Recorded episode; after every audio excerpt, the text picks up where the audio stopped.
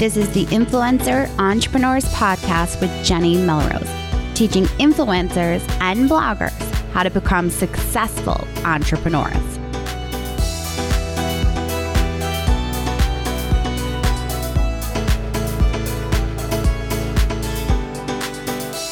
This is episode 108 of the Influencer Entrepreneurs Podcast with Jenny Melrose.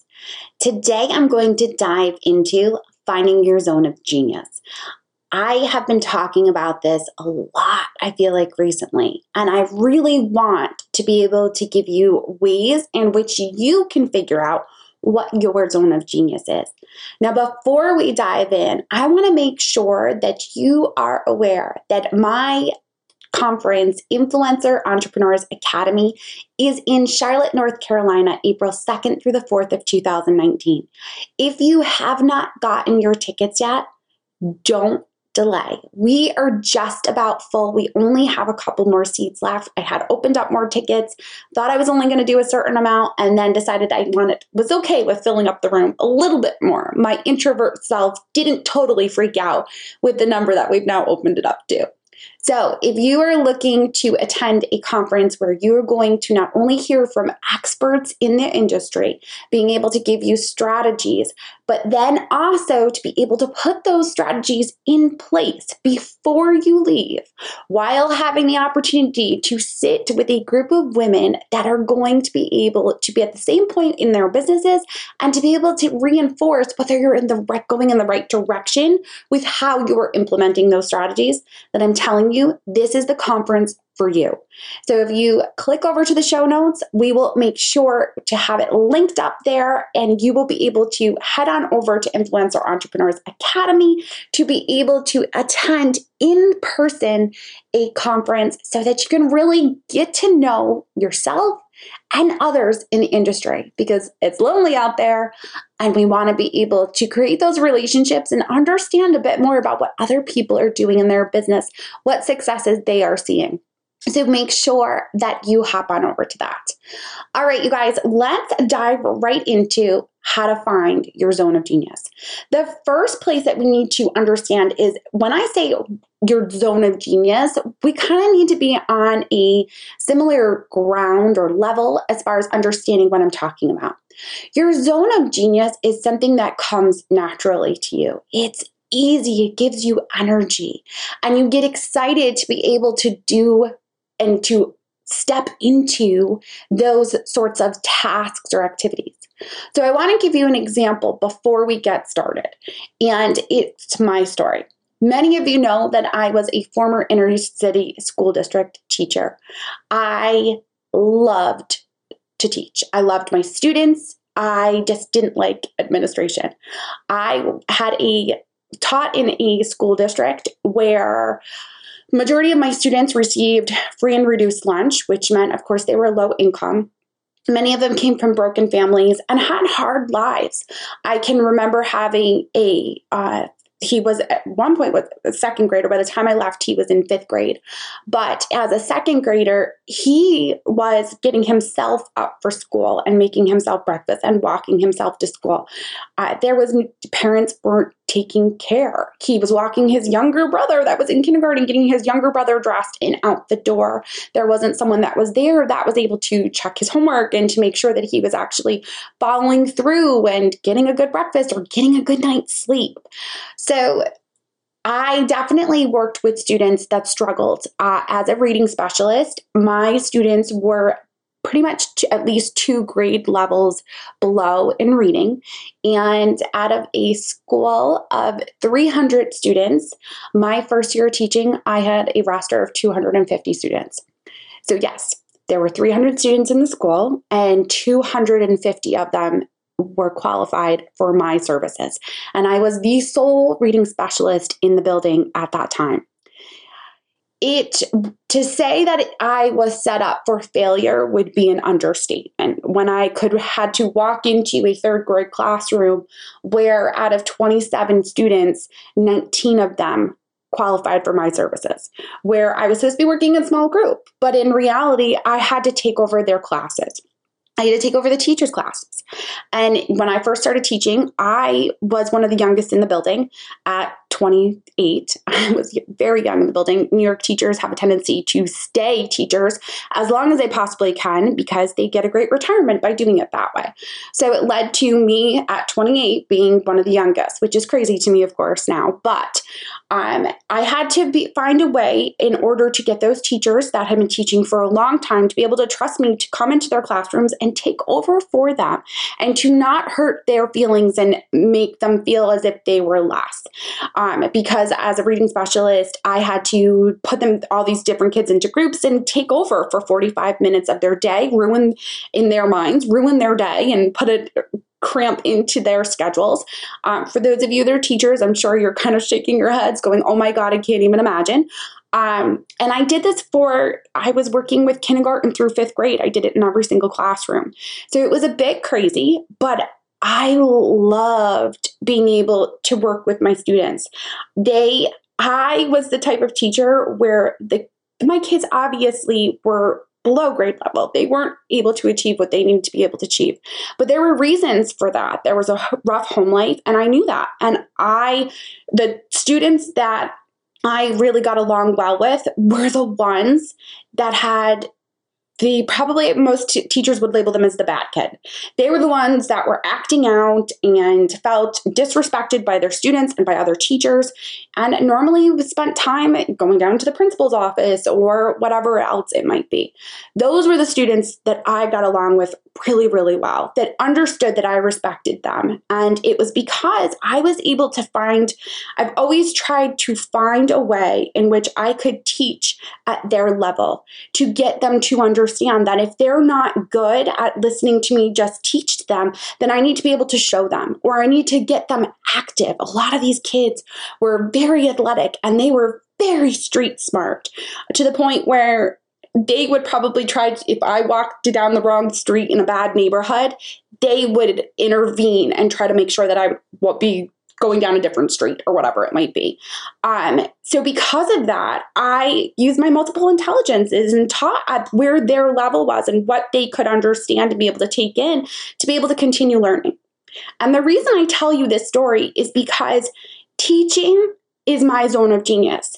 It is my I can step into it and get so much energy from it because it doesn't matter who I'm working with, whether I am working with a fifth grader that is reading at a first grade level and has a ton of bad behaviors, or if I'm now working with a client that has a list of 20,000 and sees a million page views, but maybe struggles with the tech side of understanding how they can be able to create a product and be able to use it to their ability. I'm able to find a way in which I can communicate with them and teach them a strategy that can get them to the next level. And I've always been able to do that. It gives me energy.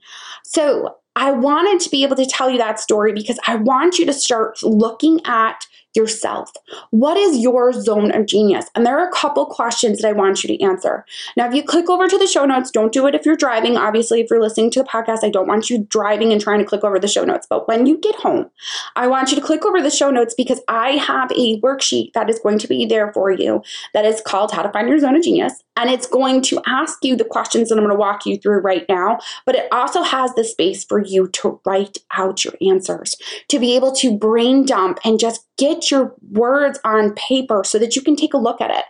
When you step into your zone of genius, I have witnessed it so many times over the past six months in my mastermind groups to the point where uh, they'll come to the group with this idea and I get goosebumps. I can feel it that it's their zone of genius. Many of them have started new parts of their businesses because they realized that that's what they were so good at.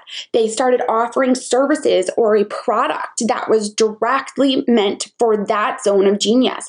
And what will often happen is when you step into that zone of genius, whether it's a new product, new service that you're offering, or just even content, it will take off it will go viral. It, you will have new clients, new income coming in that it might be hard for you even to keep up with. So, really, I want you to make sure that you grab this worksheet and fill it out so that you can start to figure out what your zone of genius is. So, the first question I'm going to ask you is what comes naturally or easily to you? What do you can you sit down and do in seconds that maybe other people cannot? Um, are you amazing at photography or do take doing video? Are you really competent in Facebook ads? Are you amazing at Pinterest? I want you to start looking at what comes really naturally to you. Doesn't cause you any stress to sit down. You wish you could do it all day long rather than having to do everything else. Maybe it's just creating content. Maybe you love to write. Start looking at what it is that you find that comes really easily or naturally to you. The next question is What do you repeatedly get asked to do or about? So I want you to start listening to your audience. And if you're not giving your audience a chance to interact and engage with you, you need to make sure that you are using Instagram stories to the best of your ability. Instagram stories, you've heard me talk about multiple times. There's tons of podcast episodes about Instagram stories because right now it is the where people are engaging. People are watching stories and they are interacting. Um, I put up a story probably six hours ago. Um, it was a group of stories about my training that I'm doing. And I only have, I think, about 2,500 maybe followers on my Jenny Melrose Instagram account. And I have gotten at least 10 to 15 DMs of people asking me for the link because I said to them, DM me for the link. And I had given them all the information and asked questions and got them to interact and engage with me. You need to start doing that so that you can give them a chance to ask you things do the questions portion inside of um, Instagram stories. Do a poll. Start getting them talking to you, or if you have a list, get them talking to you that way. Uh, if you do Facebook Lives, start asking them questions so that you can see what they're asking you about. What is it that they really want to know? Once you start paying attention to those questions that you're routinely getting asked, you easily go to answer that's a sign. That's probably something that you're really, really strong in. If you listen to the last podcast episode interview, and I hope she won't kill me for sharing her story, but Jen Slavish did an interview with me last week talking about how to grow your email list. And if you didn't listen to that podcast episode, make sure that you do, and we will link to it in the show notes. But Jen uh, was in a mastermind over a year ago with me, one of my scalar mastermind programs. And the group was asking, someone asked about how to grow her list, uh, possible opt ins, what would that look like, what her welcome sequence. And Jen could rip off the answers like no one I've ever heard. She has, she understands her list, her open rate is amazing and her click through rate is fabulous. And she talked about in that last podcast episode this is not someone who has over 100,000 page views. This is someone who has had smaller page views and was still able to grow her list to over 10,000, which is a massive list. So I want you um, to really start to pay attention to what are the questions that you're being asked? What can you answer? And think to yourself when they ask that question, how do they not know this? Guys, this is why I stepped into talking about pitching. This is why Pitch Perfect Pro was developed. I was constantly getting uh, messages via direct message, Facebook, Instagram, getting asked afterwards at after I spoke at a conference about how to pitch a brand. And in my mind, I was thinking, well, you just send an email and ask them things. But it didn't come naturally to other people to be that direct and be structured in what they were trying to pitch. They had never really pitched themselves or weren't comfortable pitching themselves. So really start to pay attention to the questions that you're being asked by others. Um, Mary Odette White is another great example. She was in a mastermind that I facilitated, and we someone asked a question about SEO, and Mary ripped off an answer and then was like, oh, let me show you. And she screen shared for us and went into Google Search Console and had to go past over 700 posts that weren't on the first page of Google. There were 700 posts that were on the first page of Google. She was trying to show us a post that wasn't on the first page so that she could show us tactics and strategies to put in place in order to get on the first page. And I, we all sat back and I was flabbergasted. I couldn't believe what she was showing me. And I, interrupted her before she even started teaching us the strategies. And I said, You just went past 700 posts. And she said, Yeah. No, and I had to say, No, you don't understand. No one goes past 700 posts that are on the first page of Google. And it was that our words saying to her, We don't know this. We don't know how to do this. The way that you are doing this to get on that first page is amazing. We want to learn from you. How are you doing this? She assumed that everyone knew the strategies that she was teaching, when in reality, we didn't. And she started to really get an understanding of how little we knew when we kept asking those questions and repeatedly people it, it wasn't this was a mastermind group of six women that were making probably close to six figures at that time on their blogs from traffic and ads coming through. So the fact that we were high performing bloggers that were professional and then could turn to her and say, No, we don't know how to do this. She started to listen. And that's where search engine seduction, her course came from. So really start listening to what people are asking you about. And if you're thinking, well, you've given me an example of how you can help bloggers. I have other clients that are not just helping bloggers. I have clients that are being asked specifically of how they can turn um, recipes into, instead of just being straight vegan, maybe they want it to be vegetarian, maybe they want it to be um, something that their whole family will be able to eat. And to be able to teach them how to meal prep for that whatever your audience is asking you start listening so you can deliver i have another client that's a has um, background in special education, and her site talks about special education le- lessons. She noticed that she was routinely getting asked the same questions and put together a product for them that answered them. Those questions they're asking you is a problem that they have. And guys, when you create a product, that's what you're trying to do. You're trying to solve a problem for your audience. So start listening to those questions so that you can step into your zone of genius. The last question that I want to ask you is what gives you energy? And people look at me and say, well, I don't know. What, what, are you talking about? Energy. Coffee gives me energy. No, that's not what I'm talking about.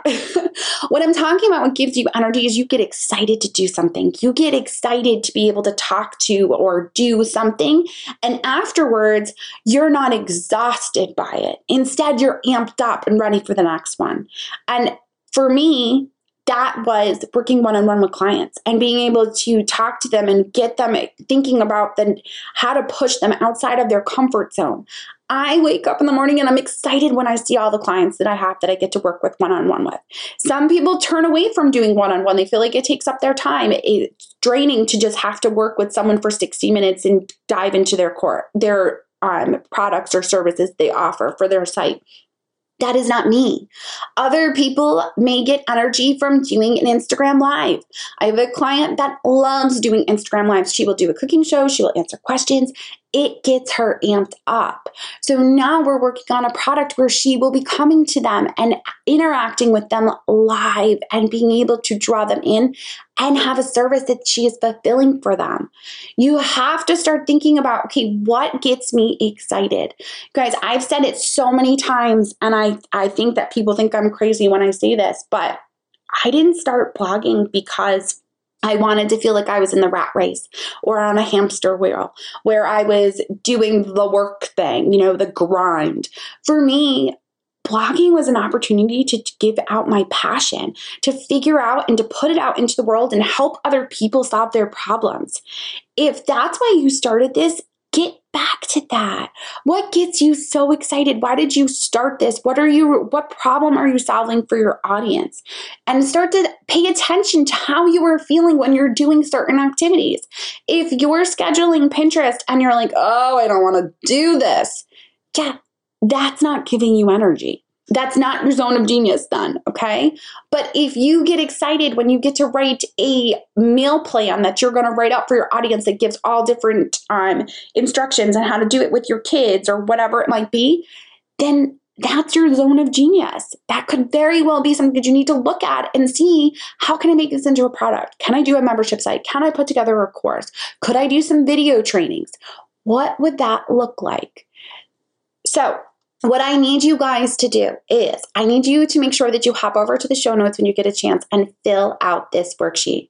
Now, if you're sitting thinking, I don't know the answers to any of these questions. And I don't think I would be able to fill out that worksheet even if I sat there for an hour and tried to fill it out. Well, I need you to start paying attention to it then. Start thinking about these questions that I'm asking, you may not be able to answer them right now, but maybe a month from now, you can start paying attention to what your audience is asking you and where you are getting energy. And I want you to have that worksheet right on your, your desk. Keep it next to you so that you can jot down notes of when all of a sudden you get a burst of energy and get excited about something. You need to be writing down those and you have to just be conscious of it. If you're just going through the motions and you're not paying attention and this isn't in the forefront of your mind, you're probably, you may not be able to answer these questions. And that's okay. But I want you to start paying attention to it. I want you to start to look and see where do you all of a sudden get a huge burst of energy and what questions are is your audience sending to you via instagram or via your email and what just what comes easily? What do you find is something that you would like to do for hours on end? When you step back and start actually looking at it from that standpoint i'm telling you you will find these answers. Will they come immediately no, I can tell you I've had a client that was in a mastermind, scalar mastermind program for two different sessions. So she was with me for a year and she wanted a product or service, but we kept saying, I don't know what it is.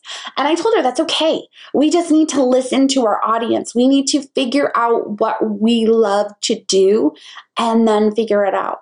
And when she came to us in October and said, This is what I think I'm going to do, I got the goosebumps I could read her. And the goosebumps don't just come because I have this spidery intuition where I know when something's going to work for someone. That's not what I'm telling you. I got those goosebumps because I could see it on her face. I could see the excitement about what she wanted to do.